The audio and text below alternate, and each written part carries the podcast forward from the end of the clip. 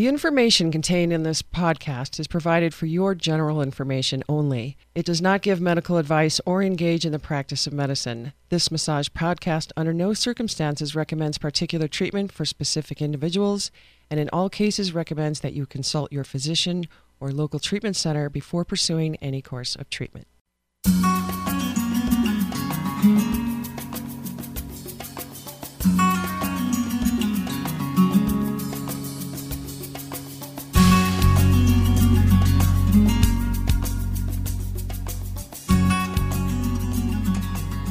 Good afternoon. This is the Massage Podcast, www.massagepodcast.com. And welcome to the wonderful, chilly, cold afternoon here in Boulder, Colorado.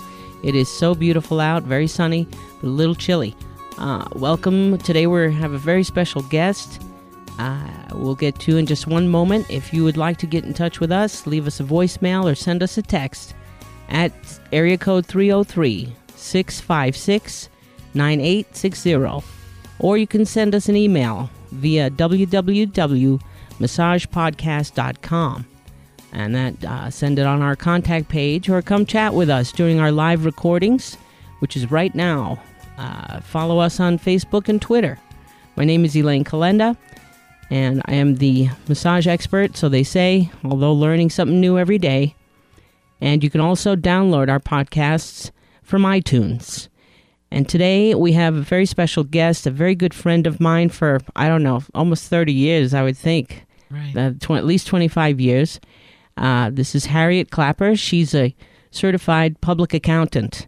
And now that it's time for doing your taxes, we thought it would be a very apropos time to have Harriet on to bestow upon you her great, great knowledge in this uh, world of uh, income tax, in particular for massage therapists, as she's come and been a guest instructor at the Boulder College of Massage Therapy many times over the years.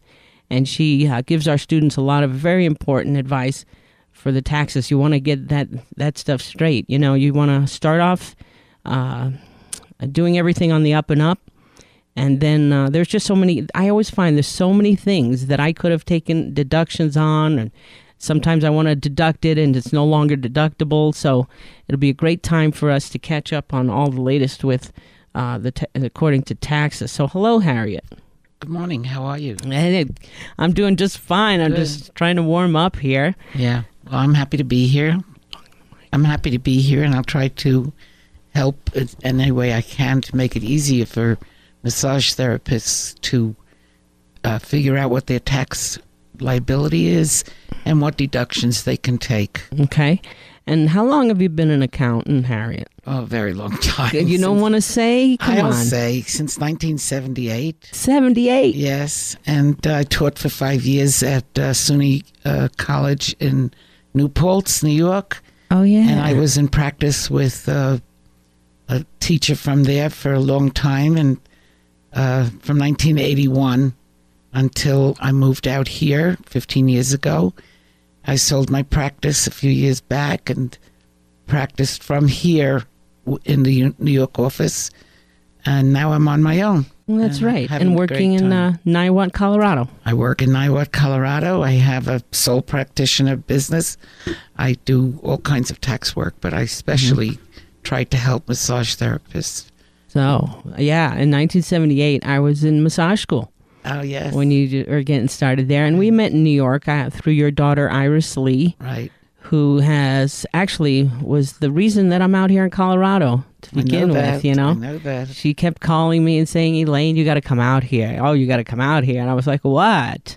Leave New York? For what? And when I came out here, I was just like, I got to come out here. a month later, I was here. Yeah, so That's how I came out here because both my children live here. Okay, yeah, right. Both of them do. So, so back in uh, New York, many moons ago, I remember how Iris was always telling me, you know, to do the right thing with the with your tax, get your business uh, squared away and uh, keep track of everything. She used to tell me also to put money aside, and this was difficult for me in the beginning to put a certain percentage aside. And I think that that might be true of a lot of massage therapists. You get the money or the cash, and then you know you find a way to spend it.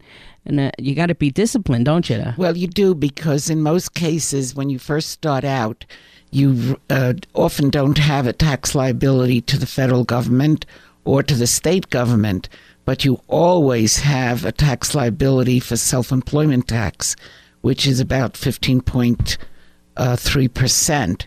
That's the FICA and the Medicare that, that as a, uh, a sole practitioner, if you're not uh, working for somebody, but in your own business, you have to be prepared to pay self employment tax. And I find even in my practice that many, many people, the first year or two, do not pay federal or state tax, but they're hit with uh, the self employment tax.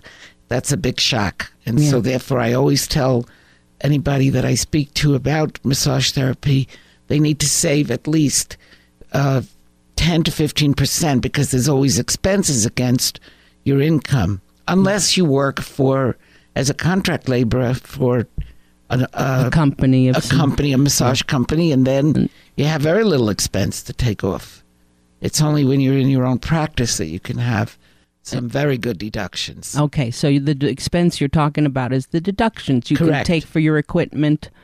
Uh, for everything, everything that's related to, to your your, business. business. Your- Okay. and I could go through a whole list of them with you. When you say tax liability, is that what you? What does that mean? That means the tax that you owe to the federal government or the state government It's because you work. because you you're in- work. yeah. Everybody who ha- works with a W two as an employee gets a W two, and they have to pay, file a return, and they have to pay tax. hmm Both the uh, uh, federal, state, and the, their share of the FICA that's deducted from the from the wages. Right. But when you're on your own and doing self employment work, which means that you're not working for anybody but yourself, then you have to you have to be the one to pay the tax. You got to pay your taxes. In other words, this is a, a little surprising to the beginners, especially I It think the younger uh, beginners. There's their first job and they're a sole practitioner. right. and uh, and they don't realize all these little things they have to do. Now we do try and cover some of those in their classes at the Boulder College, uh, Right. uh, but you know, the, the learning to learning about business is huge. It's very huge, and I I as a certified public accountant, I have to take 40 hours of CPE every year, and I learn something all the time. You even though a lot of it continuing I know. education right? because right. things change. things change, especially with the federal tax laws. The state generally follows the, the federal. So you're really doing a federal return, and then the state return just comes automatically when you do it on a on a uh, computer program. So, how would you advise uh, right out of school massage therapists? Okay, Right um, out of school, what are some of the things uh, that they should be, you know, doing? And if they're totally clueless, what should they do? Well, they, the first thing you have to do is to keep accurate records. Mhm. You don't have to have a computer to do that, but if you're computer uh, knowledgeable, that's fine. You could keep it on spreadsheets. It doesn't really matter. Uh, when you have an, an appointment book, you can keep your income in there. Every time you meet a client, you put in your your fee that you charged and collect it. You have to collect it Mhm. for it to be taxable because you're a cash basis taxpayer.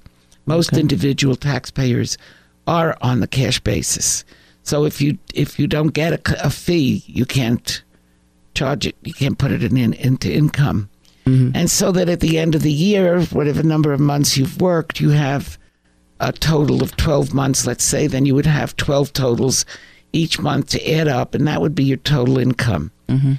If you're practicing on your own, sometimes you still get a 1099 miscellaneous, which is if you are working as a contract worker for another company, you still can get a 1099. Right. If it's related to the massage business, you add the two together. Okay. So it's your own personal income from your own personal business and any Plus- 1099 that deals with massage. like for instance, if you're working on your own, you have some private clients, Right. but you also do some part-time work at Massage Envy. Correct. So you're getting a salary from them. Then what it's you not earn, a salary. It's not a they salary, generally a- don't pay salaries because people that work there Mm-hmm. do other work on their own, so they don't they they consider them a contract laborer, and Okay. that's why you get a 1099 Oh, miscellaneous. yeah, okay. That's and right. they are obligated to give you a 1099 miscellaneous, sending a copy as well to the government Mhm. if you earn over $600. Okay, over six hundred, still over six hundred. Over That hasn't changed. no. Okay, very No. good. Um, so the beginner also uh, keeping good records. That was the first advice that you gave. And believe it or not, you know, you have an appointment book. It can be audited. I mean, you have to have that. Keep that appointment book. How long would you suggest they keep well, it? Well, the statute of limitations is uh, generally seven years. So I would probably keep it for seven years, or keep a record. It don't have to be the appointment, appointment book but itself, you need to but a- keep Mhm. the record of income Right. that you got for seven years. You have to have it written down somewhere. Absolutely. Okay, that's very good too. And also, if Mm-hmm. you're going to do your, if you're going to bring your return to somebody to do, please do not bring them individual receipts or individual uh, bills, invoices, anything like that. No? no. The preparer wants to get it it summarized. When the preparer does the return, they're not auditing the return. They're signing the return to say that what you gave them seems reasonable and accurate. and accurate hmm and and there are no red flags like somebody taking uh, working at home and taking an enormous amount of mileage uh, on their autos Right. that would stand out quickly so Okay. you need to be more conservative in those kinds of expenses that, in which you don't have an actual invoice from somebody Okay. And then what about the invoice? Now, you, you know, you're in a massage therapy practice and um, you collect uh, either cash or checks from people. right Um, should you give them a receipt?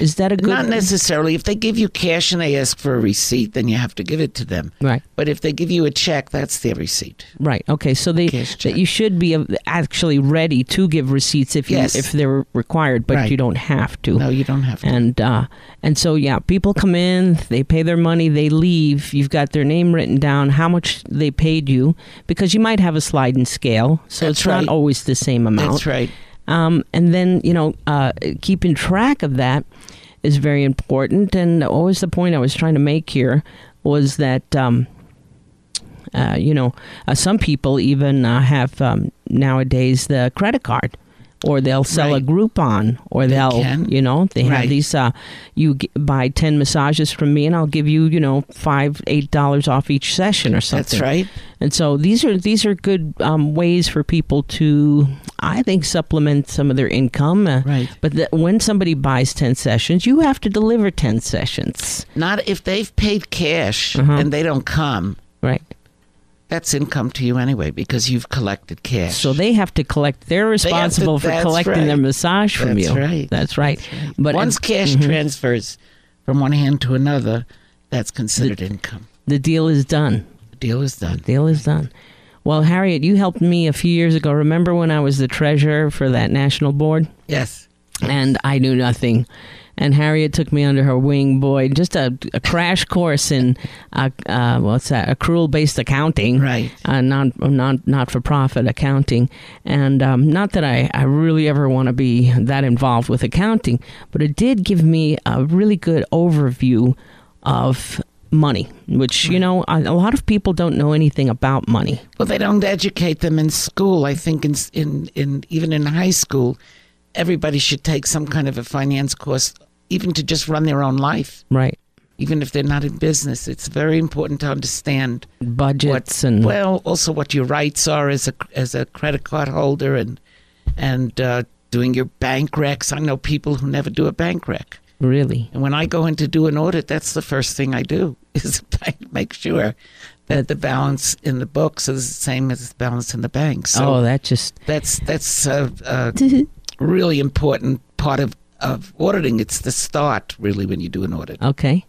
That's scary. To, It is, to be. And I know that, you know, um, I am not the a kind of person who really, you know, checks every little, but I, I'm on a salary. I'm a teacher at the school. So, but when I was in private practice, I, I do, I still have logbooks from New York, uh, ledgers Right. of all of the things that I did. Not only did I do massage therapy in private practice, but I taught classes. I have all the students' names Right. you know, in pencil, in a ledger book. I was used to be very organized when I had to be. When you have to keep track of things, Right.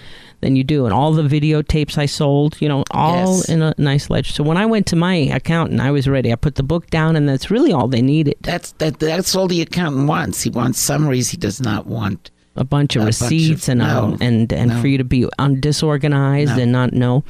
Okay, what other um, advice do you know when you go to teach at the Boulder College of Massage Right. Therapy? What are some of the things that you impart? Well, the first thing I tell students is that um, they should go start out small. I had one client that came to me from the Boulder School of Massage, and he just went overboard. He bought a truck. He was going to do traveling massage, and he signed up for payroll. He didn't even have payroll yet, and he went under because he had spent so much money trying to set up this enormous business, which wasn't there yet. Uh-huh. So I tell the, the students to just start out small, be become a sole proprietor. If you wanna, if you have other property and you want to protect, let's say your house, you could be an LLC. If you're a single owner LLC, you still file a Schedule C. So that is But limited liability. Right, it's a limited liability company. You don't want to start out having to find, file another return because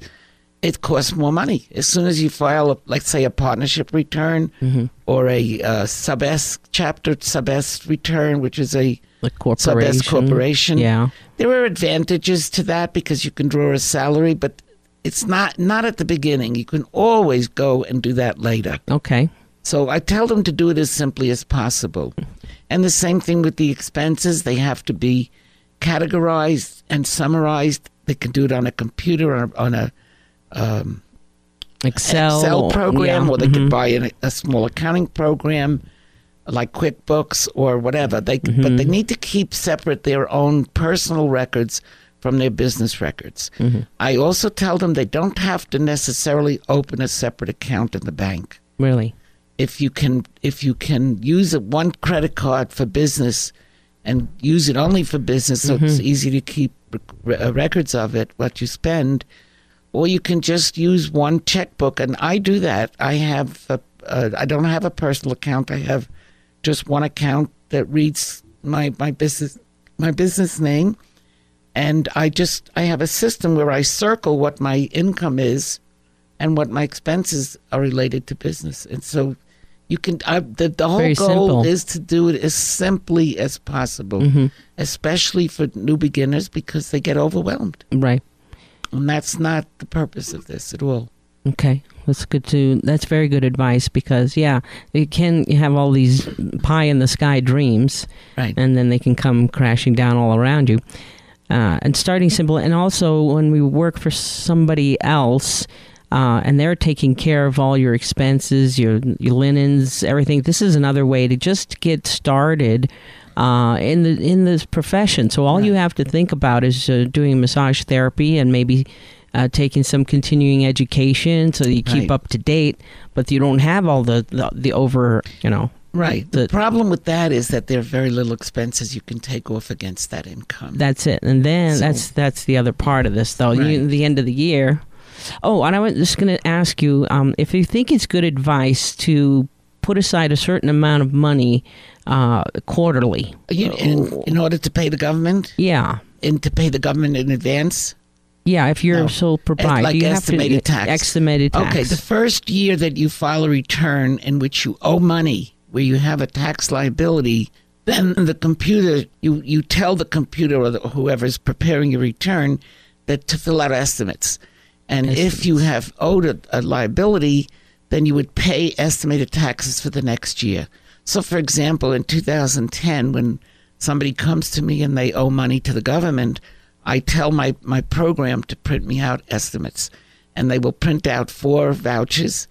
That is, if they come on time to file by April 15th. by April 15th, right? And they, that's due four times a year April 15th, um, June 15th, September 15th, and January 15th. They're not the same dates that other things are due. Oh, okay. And so, but the first year when you when you're in business and you don't know whether you're going to owe or not, that's the time to save it in your own bank account or savings account. Okay. Yeah, I remember Okay, doing that right. back, back when. when Because you're not to, obligated to pay the government in advance unless you've had a tax liability the year before. The year before, like the Correct. year before you even started, became a massage no, no. therapist. Like if you start in 2011, 11. hmm let's say, and you have some income tax liability or uh, FICA tax liability, self-employment tax liability, then for 2012, when when the person who prepares your return, if it's you or anybody else, then you at in 2012 when you prepare the 2011 return,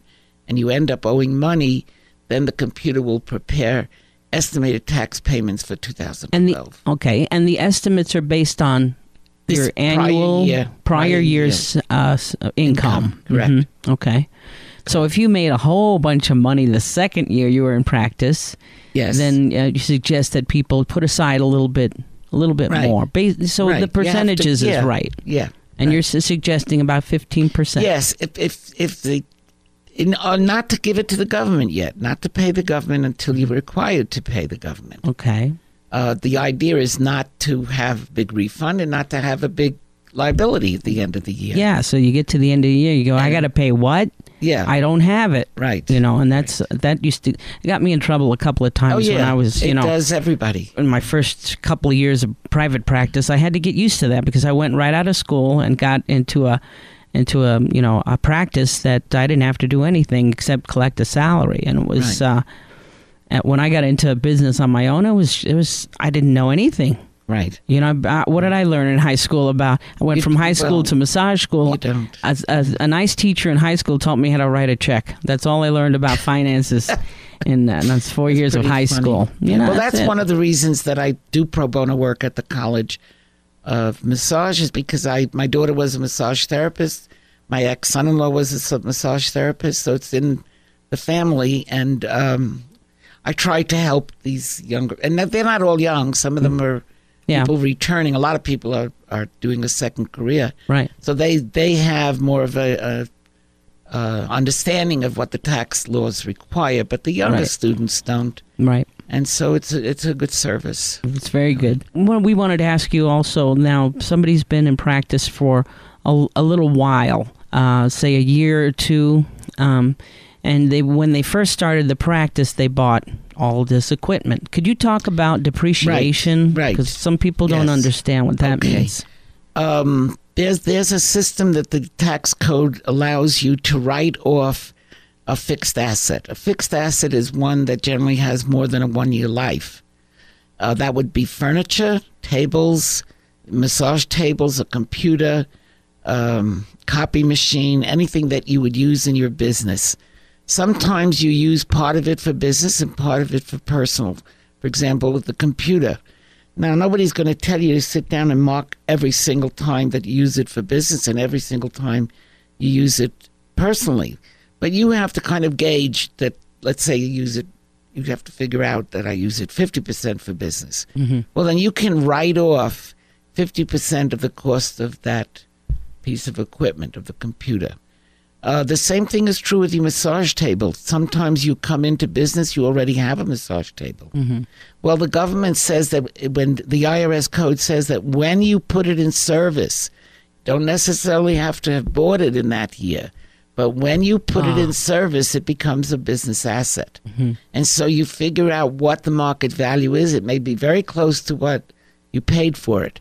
Then you can write it off through depreciation. Uh, for example, a, a, a massage table would be like furniture and it has a seven year life. So you can write that off over seven years. Over seven years, Over you seven deduct. years you can until- deduct. hmm until you have no no basis left, no cost left. hmm But if you buy something in a in the in the year that you start your business, and you make a profit, That you year, can uh-huh. that year you can do uh, what they call a Section 179 depreciation, in which you can write off the whole thing the whole thing in one year. So when that, when a client comes to me, I see what the best thing is to do for them. Right. If they don't have a gain, if they have no profit, they can't use the Section 179. Oh, so you have to have a make a profit have a in order to take that deduction. Right. But you don't lose it, Elaine, because you Mhm. can write it off then over seven years. Right. Okay. So either way. Either you- way, you're going to get way. a deduction. It's the Okay. using up of a fixed asset. Okay.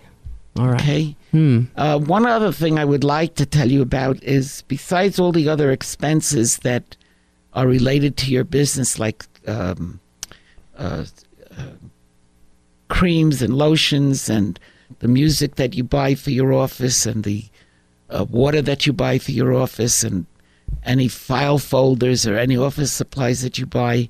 There are two other really good deductions, or maybe three.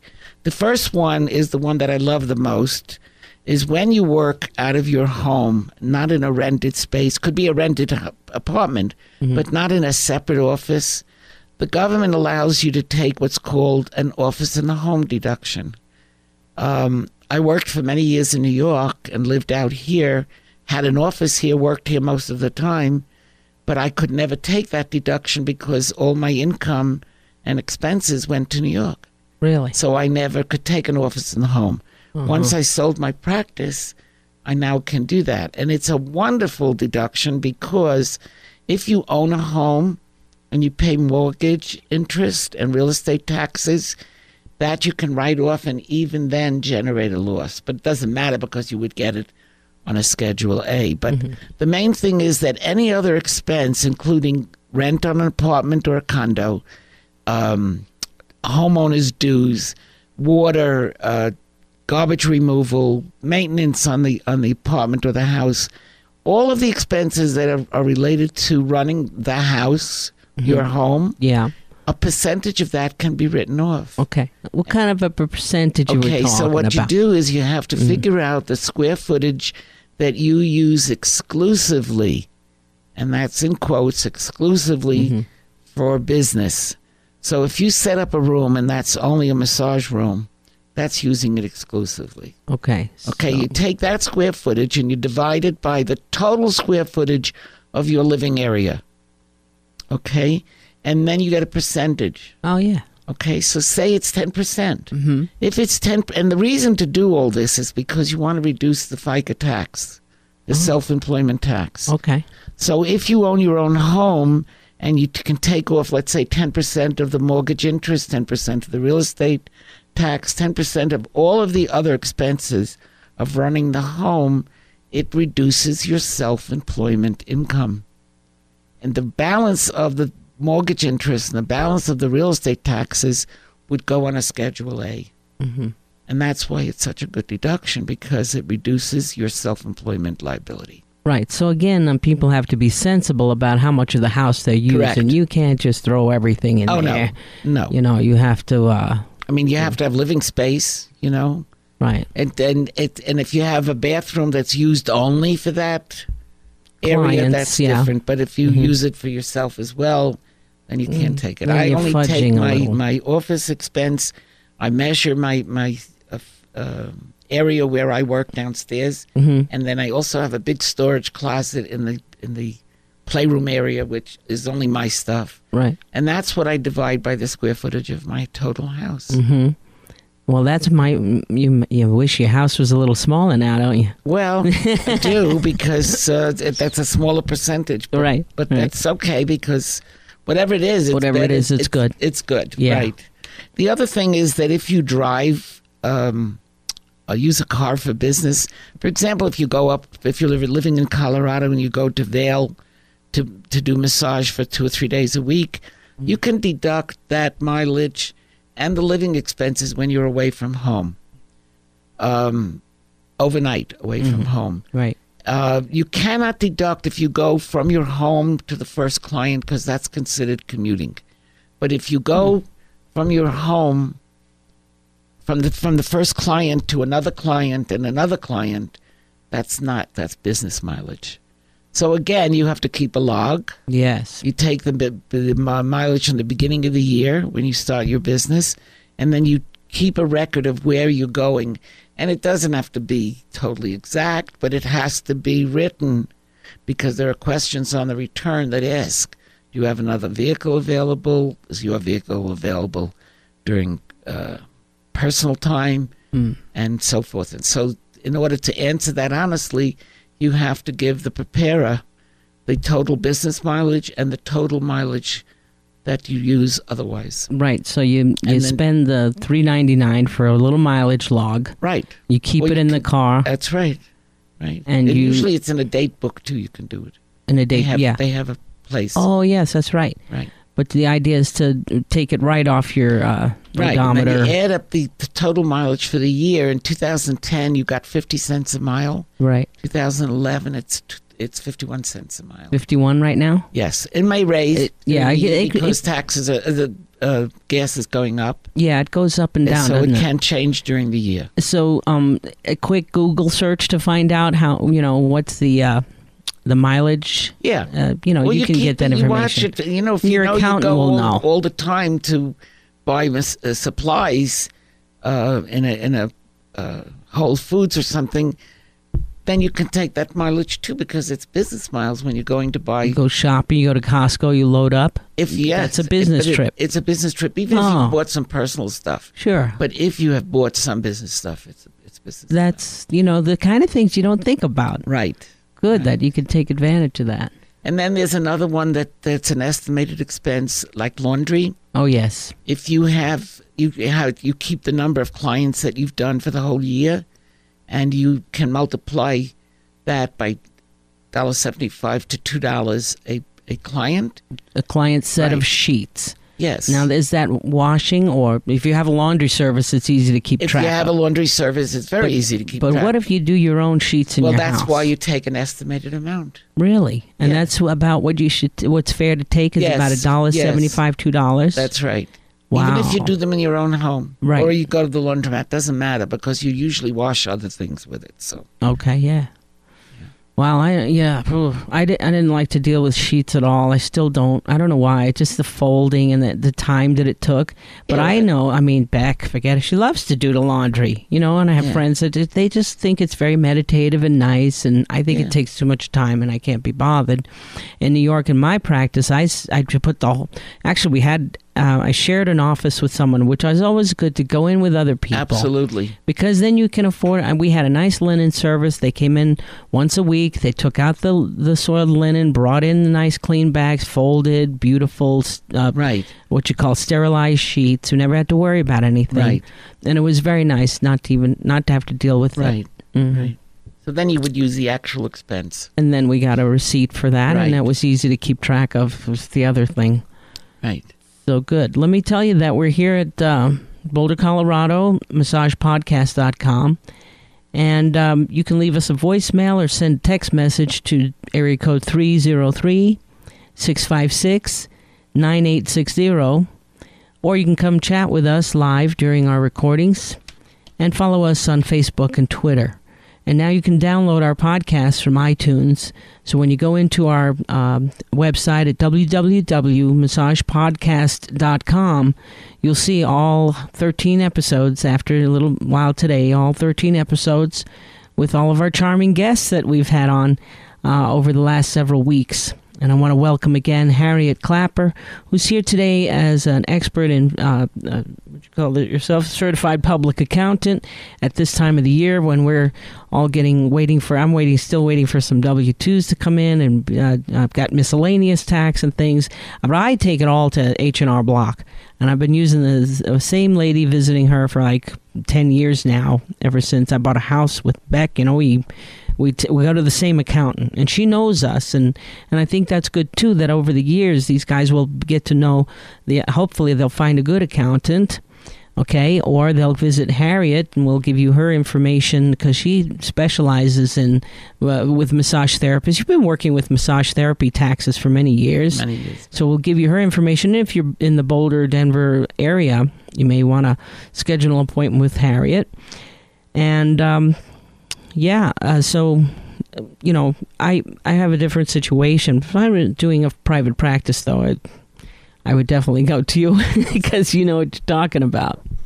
I have one one question for her. yes Uh, now that we're talking about companies, that what what is your advice, Harriet, in terms of recommending people to go to an uh, with an agent, or or would you recommend somebody to use tools as TurboTax? Okay, if, if TurboTax is pretty good, if you feel very competent uh, about working on a computer and doing your own tax return, that's fine. I, I don't charge a lot because I, I deal with a lot of small businesses. I would not do it myself by hand ever, ever, because when you do when you put something on one form everything comes forward to the 1040, page one and two. And if you don't carry it forward right, they're going to pull the return. So also, you a lot of people do their t- their uh, returns with pennies. Government doesn't want that. You have to round up or down. So I would suggest if you feel comfortable doing it on, on a computer program like TurboTax, fine. If not, find an accountant who doesn't charge too much, who hasn't got a big practice that with a big office and a big overhead, and and and also consult with your friends because they know who does good work, and uh, they uh, mo- like for example, most of my new clients come by referral. I don't do a lot of advertising, so that's what I would say.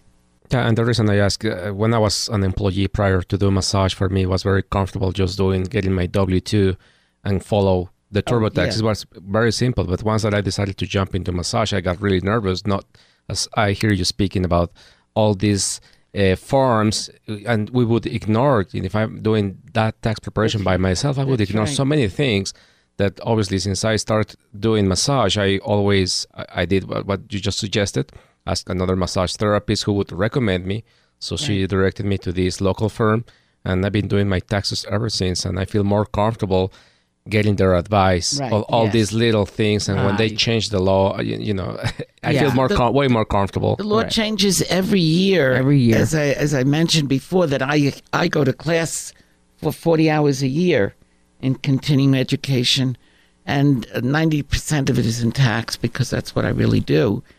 Although I do some auditing as well, but um, it changes, and every year I go, I learn something new. And you really have to know what to do because you can put away money in an IRA or in a Roth IRA if you're young. You can do a, a SEP plan. There's a lot of things that you can do to save money for your own retirement at some point in time. And so it's good to go to a professional. It really is. I, yeah, I feel much more confident. So, uh, yeah. yeah. Good. Um, uh, speaking of retirement and, and self-employment, what are some what are some uh, advice you can give to people whether they just started in practice or they've been practicing for ten or fifteen years or longer?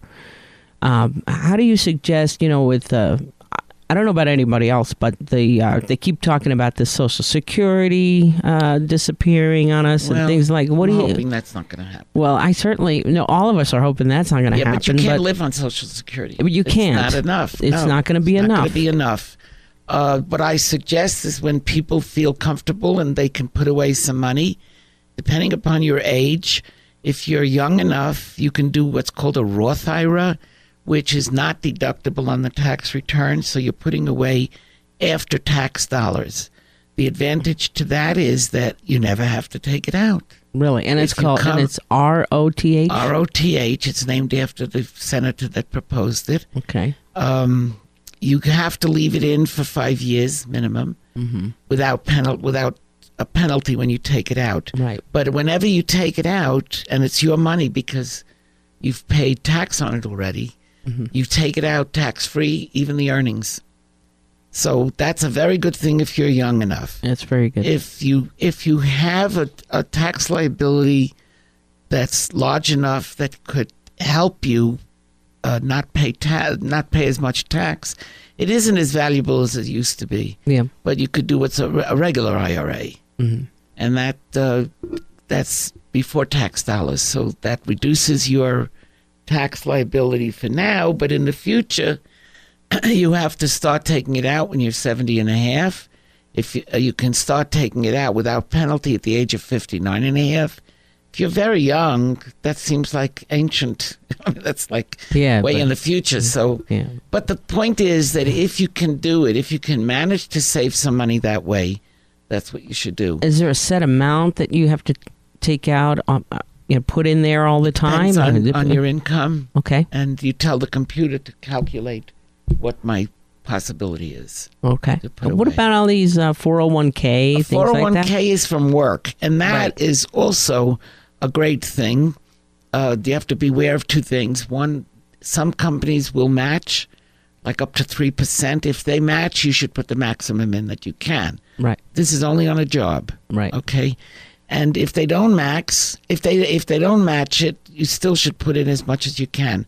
Be careful that they don't only invest it in their own stock, of the company you work for. You want to have Diverse, a diversification of your investments. Mhm. But a And- 401k is great. Yeah, and so you can usually choose, you know, how you want to diversify your Correct. portfolio, Right. and they, they, you know, they do, they were doing pretty good before the little crash Well, we they- had. Yeah, but even so, the But they're back up. They're back up. That's yeah, exactly is- right. Yeah, I I have gone through this a few times in the past number of years.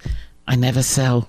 I never never sell. sell Right. because once you sell, you're locked out. You've you've locked in your loss, and you can never recoup. Yeah, you just So have to be you just patient. hang there, Yeah, if you have good investments and a good broker that's advised you well, even if it goes down, hmm it's going to come back up. it came back up. It took a I few have years. I have a job security fund that I I uh, I'm the accountant for in New York, and I I do the investing for them, and I I have very very um, low risk investments. I mean I can't all low. all don't, low. Don't they suggest that you? no, not for this because I'm Oh, a, okay. I'm a uh, uh, an escrow agent, Uh huh. so I, I have So you got to be very I have to conservative. be very conservative. And they have a, a, quite a lot of money, and, and about two years ago they were down about one hundred and ninety two thousand. Sheesh. And I, my stomach was aching. I was really aggravated, but there was nothing I could do. Mhm. And so I just said, did what I do for myself. I said, you know what? I'm going to hang in there. right. And over the last t- a few years, Yeah. couple of years, all I have lost now is nineteen thousand. Right. That is a tremendous Amount of money moving amount of money around. that that came back. mm-hmm. But if I had gotten out of the funds that I'm Mhm. in, Then I would I would Be locked out. in. I would, That's- that's they would never have been able to recoup. that's a strong phrase. Being Yes, locked out. I would have been Mhm. locked out. Well, uh, we you know we should talk about investment. we should talk a little bit Yeah. about it because uh, uh, there's just so much to to learn and to Right. know. Well, I don't do. I don't actually do investment advising. I used to, but I don't do that anymore. It's Mhm. just too much to keep up with. And then I feel guilty if somebody loses money on something I suggested. Oh yeah, no, I'm So not I have talking a about. broker. just talking that- that about as a it and- friend. and- oh, as a friend, And, yes. you know, we'll look it over and say, who And the- do you the- like the- Janice? do you like you know this There's a that lot of good funds and Yeah. a lot of good investments that are steady and conservative? Right. And even Yeah. if they go down a little, so what? You're not Right. selling it. You only lose if you sell. right, Okay. You don't lose it if you don't sell. that's very very good advice. You know, Okay. and what other uh, things do you impart to uh, massage therapists in Okay. That you know, again, they come from all walks of life, and so, Right. sometimes they just you know they don't know well, I could they go through a little bit of a list. Sure. I, I can tell you that, for example, health insurance, if you're self employed, big issue. very big issue. You can uh, write off, not write off as an expense, but write off to your adjusted gross income. It, it's a deduction from your adjusted gross income, the total premium that you pay as a self employed person. Used to be 50%, then it went to 80%. Now it's 100%. And that's wonderful. hmm Um, And could you um, do you have any idea what what that looks like? Well, how much you should put aside? Because I know the health insurance? Yeah, Oh, you have to go to somebody who can, can calculate around that for you. and oh, I see. No, they have to shop around for you and, and and figure out what deductible you want. It's not cheap. No, Health insurance is not cheap, and a lot of young people don't want it because they don't want to spend the money. right. But you have to realize that if you get into a car accident you need an operation. and you need to be in the hospital, or you need an operation, or you broke a leg or something, That's a minimum ten thousand yeah, dollars. you don't you don't have no idea. People think when they're young, nothing's going to happen to me, but you Right. never know. That's right. You never know. So, to me, that's like buying fire insurance on the house. Right. I buy fire insurance. I surely don't want my house to burn down. Right. The same thing. It's I the same thing. for health so insurance. health insurance is it a tax deduction? it's not a tax deduction unless you put it on a Schedule A. But if you're self-employed, Schedule A is itemized deductions, and that's where you, if you have uh, a home, you generally use do a Schedule A because you have real estate taxes and you have All these uh, deductions, interest, uh, mortgage interest, mortgage interest. and then you have some health insurance. You very, very rarely people get health insurance because there's a seven and a half percent floor. In other words, seven and a half percent of your adjusted gross income, you don't get any health insurance deductions. It's got to be above that, and that's going to ten percent. So people are not going to get very much deduction on health insurance Boy, on a Schedule boy. A. But if you're self-employed, that's where you can take it off from your adjusted gross income Really on page one, right, Okay. of the 1040. Good. Okay, other insurance that you pay, like if you have um, insurance in your home that you're going to be able to take a uh, office in the home, you put in the insurance Okay. because that's also part of the home. Uh, legal and professional fees, if you pay somebody to do marketing for you, to design a a, um, Your a logo, brochure, your, logo, yeah. anything like that, or help you with a marketing plan, which I know you learn about at school. But if Yeah. you, if you need help, uh, and a lawyer or an accountant that helps you do your tax return, that's a deductible uh, expense, the whole amount. the whole amount. Um, we mentioned about the house, so it's anything with the house. Um, meals and entertainment is another one. Travel, when you travel, you can go. I, one year I went to Hawaii with my partner and, and an, another accountant, and uh, we spent a week in Maui and then a week on the big island, Oahu, I think it is. Mm. And we spent a week in class. So that whole trip was deductible except for the week in Maui. But the whole trip back and forth was deductible. We rented a car that was deductible. The food, the conference fees. But we were in class five days a week. Right. So that was that's the only time I ever did it, but it was great. Uh huh. So that when you travel For continuing business, education. continuing ed, you could take a class in San Francisco. You could Right. go to uh, Santa Fe, wherever you find something that doesn't necessarily have to be in your hometown. If you can afford it and you want to go somewhere else for the same type of course, that's okay. The government can't tell you where to go. Right.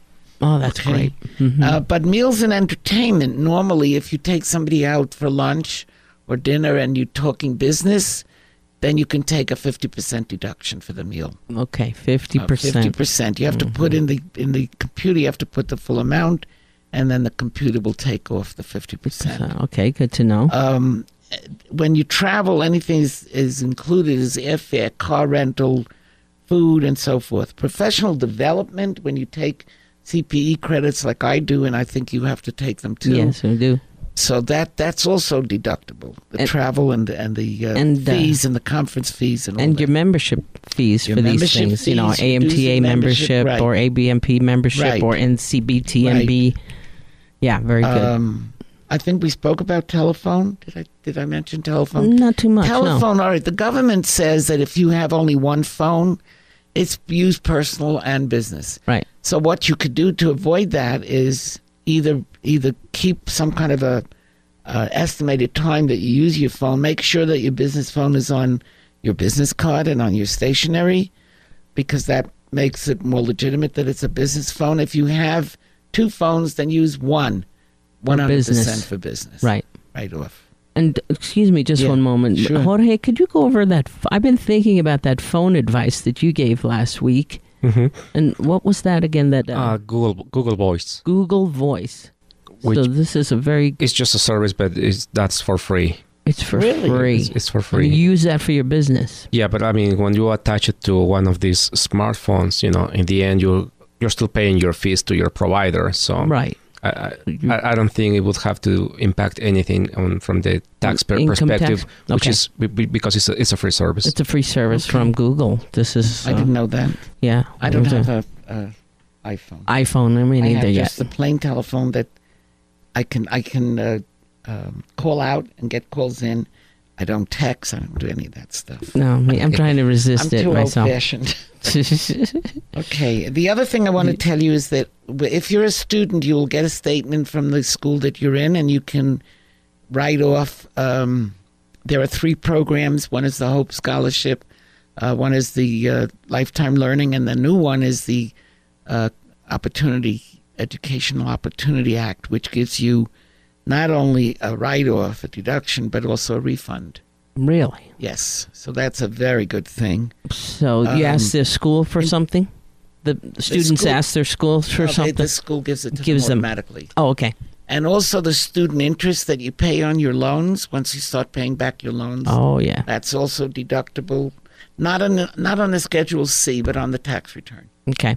The regular, your regular tax regular return. tax return. And then this year, for the last time, they have a four hundred dollar make making work pay credit. This is a credit, so it's it's going away after 2010. Ooh. Maybe it's 2011. No, I think it's 2010. So this is the last year for that. Mhm. But that means if you have earned income, you can file a form um, M, a Schedule M, and that will give you a $400 credit. And if you're a couple, it'll give you $800, Really? which is really nice. A. Schedule M like Mary? Yes, Mm. Schedule M. Okay. That's why you need to go to somebody Who knows these what things, they're doing. yeah. Otherwise, You you You'd miss, miss out on a Yeah, lot of uh, There's also earned income credit if you don't have enough income. You do not have to have a child. You can be a single person and not have enough income, and you can get an earned income credit. A credit is always better than a deduction right. because a credit is against the tax. And so you, you would have, you'd fill out a form, and if your income fell into that level, you could get an earned income credit, which is like a tax refund that you never paid. Wow. Yeah. There's all these things. There's a lot of things. There's a lot of things, no question about it.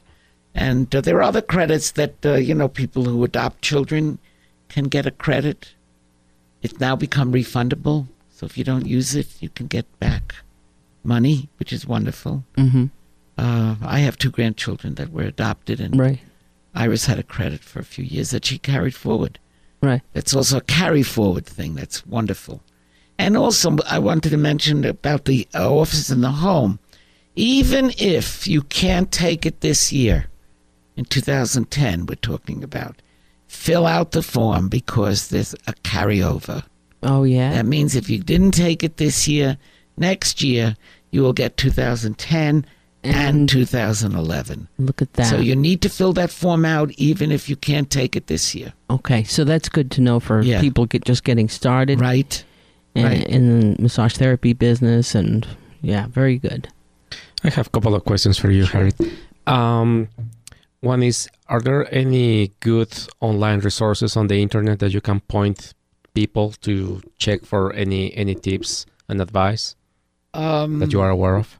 But there's always you can go to the to www.irs.gov, and they that will give you uh, pages and pages and pages, Pages and pages. pla- things that you can get from the IRS. You can Mhm. also file this year if you prepare more than uh, hundred returns, which is not the individual person but me.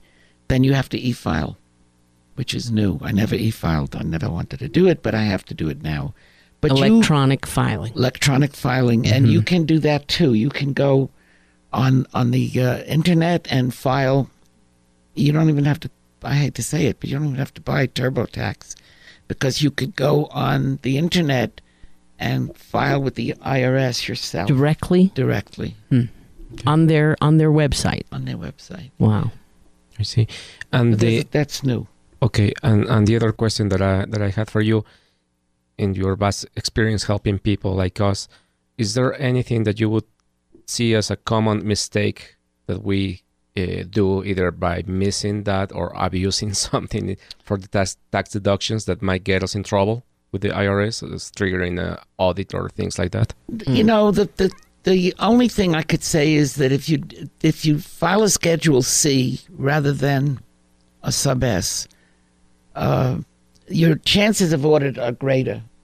But the truth is that if you if you're a small taxpayer, and I don't mean to belittle anybody, but if you're not making a lot of money, they're not going to get a lot out of you. So unless you have something that Really really stands out. stands out. For example, with office supplies and postage and telephone and mm-hmm. printing, I break all those expenses up. I mm-hmm. don't want it all in one place. Even though it's legitimate to do it in one place, I tried to break it up because on the Schedule C, on the second page, I have lines that I can put in mm-hmm. other amounts and other deductions. And ma- mainly I do that because I don't want to attract attention to the IRS. And I'm not sure how they select people for audit, but if you have a really big expense in one line and it looks out of line compared to what you really should be spending, they kind of know what a massage therapist can do. And or any other kind of business, they kind of know, and so they can select it for audit. Hmm. Okay. Right, but there's Mhm. no really way to avoid anything like that except to be conservative, to be careful, and not, um, not be greedy. Not be That's greedy. really not not to be greedy. If Right. you have to pay a little tax, so you pay a little tax. Just don't be greedy. If you put in an enormous amount of money for travel, they're going to see. I mean, Mhm. it doesn't make sense. Mhm. Yeah. Thank you. Mm, okay, and there, I mean, there's um, uh, depending on what category you're in. If you're a straightforward massage therapist, you're gonna your records are gonna look like they should look like uh, look like that. All your expenses and your income. Right. But if then you have uh, you also do some teaching here or abroad, and you're a traveling teacher, then it's gonna look like that. Yeah, but you gonna be the that on a travel separate- expense. You put that on a separate, uh, a separate form. separate scale, a separate Schedule C. Mhm. You can have more than one Schedule C on a return. Okay, so, So, if if you you have, have a business that might be related, like teaching, but it's not the same, Mhm. make two Schedule Cs. I see. Okay. Wow, just all the things you just don't know, you know. Just uh, that's a Yeah. that's massive. Also, let me tell you that um, the reason I said before that uh, sometimes you end up the first couple of years only paying self-employment taxes because, for example, if you're single, your gross income has to be at least seven uh, nine thousand three hundred and fifty before you have to file, and that that's not with a Schedule C. I'm just saying in in terms of having to file a return A year. A year. We're talking only about a year Okay. because there's a standard deduction for a single person of $5,700. In other words, instead of filing a Schedule A, you're going to be filing um, a standard deduction. So unless you have more than $5,700, it won't print an A. It won't print an itemized deduction. Okay. Uh, the numbers for the for married filing jointly, the uh, uh, gross income should be at least eighteen thousand seven fifty, because the standard deduction is eleven thousand four hundred. And uh, if you're over sixty five, there's an adjustment for that. Mm-hmm. Okay? Okay. The other thing I want to caution you is that every every year that you file with a loss, you know, people, the government knows that you're not going to stay in business if you're losing money every year.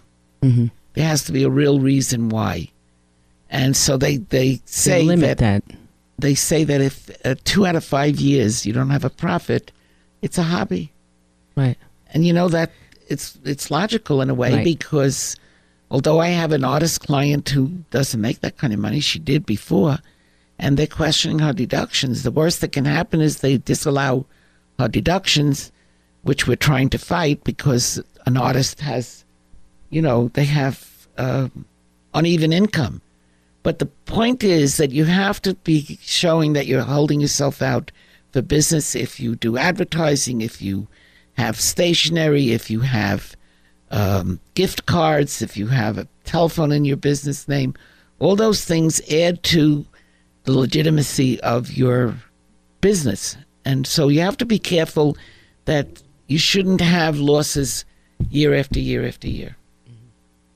Or else it's a hobby. It's a hobby, and nobody wants to work for a hobby. It's fine Yeah. if you're retired, but it's not Right. a hobby when you're trying to make a living. when you're trying to make money. So, what would you suggest if a massage therapist did everything they're supposed to do, and you know they've been in business for four years, they made a profit two years, That's fine. and they're still good. That's they should good. still hang in there and Absolutely. give it a try because you never know. No, it also takes time. You know, when You I gotta- went into yeah. business, I went in with a, a partner who was a lawyer and an accountant. He was what we call the rainmaker. He brought all the clients because I didn't know anybody. Uh huh. He was a lawyer. He knew a lot of people in New York City and unions and so forth. And he brought all the business. And that was our agreement. I would do the work. Not that he didn't work, but Right. he was the rainmaker. The rainmaker. That's what we call. Oh, we need a massage rainmaker. Well, because he he brought the business Bring the in, clients you know, in, he brought the right. business. Now I don't do that anymore. I haven't got as big a practice as I had in New York, but I I get all my uh, ninety five percent of my clients from my leads group, from the School of Massage, from referrals. Right. I have a an ad in the yellow pages, but that's all. Oh I don't advertise in the newspaper. I don't. Right. And advertising is expensive. I don't care Ah. how you do it. Yeah, You know, I mean, But it, you need to when you're first starting out. yes, they you need to, to. have some kind of uh, marketing plan to help. yeah, some business. exposure and some Right. some nice cards, but it is still a word of mouth business It to a great extent. Yeah. Here's the other Any thing: Any service businesses. any service business. Any service business. Well, of course it is. You know, I, I yeah, that's true of anything, plumbing, anything. I w- want somebody to recommend someone personal because you right. never know who's gonna what you're gonna get. And we have time to talk just for one moment about bartering. I know a lot of massage therapists that oh they want to get involved with bartering. Well, you know what? They, the government isn't against bartering. What they Right, are but- against, what they want you to do, like if you hire somebody to paint your house and in, in exchange you're going to give them three massages. What the government ideally wants you to do is report three massage income and the and the exact price for the paint job. hmm And that's only it's a wash. It's not doesn't give you income, doesn't give you expense, but it it distorts the gross national product. Really? Yeah. Could explain that what that means? Well, um, if if you look at a Schedule C or any other kind of business return, there's a code that that uh, uh, deals with very very different products or services that you do, and you put that code on the top of the Schedule C or even on a 1120S or a 1065 partnership return. And that is for statistical reasons because the Oh. government uses Wants to that keep number. track of. How else do you think they know how many Schedule Cs are filed? Uh huh. Right? They Right. know that. They know how many massage therapists, how many There are. how many accounting firms there are. Right. So it's a way. It's There's kind of a statistical kind of census thing, uh, and too. so it's distorting when you when you do bartering, and they're not against it. They don't Right. say you can't do it, but they want you to report both the income and expense, only to keep the gross national product more reliable. Wow, it's very interesting. Never think about things like that, you know? Yeah. All right. Anything else?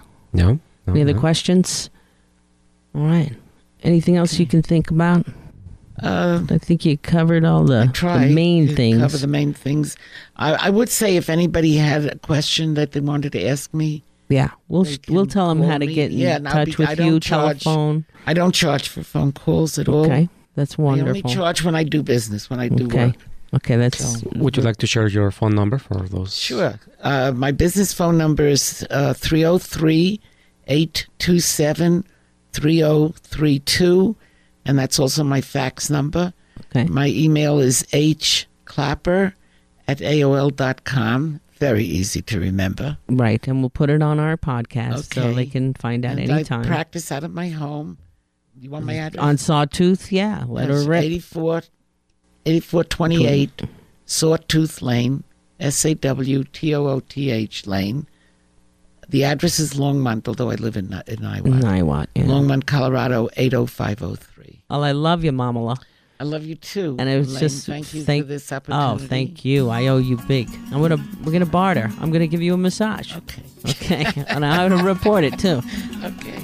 Anything else? Oh, hey, No. Thank you, Okay. Harriet, for, for your time. Thank you so Okay. much. Yes. thanks everyone. We'll see you on our next podcast.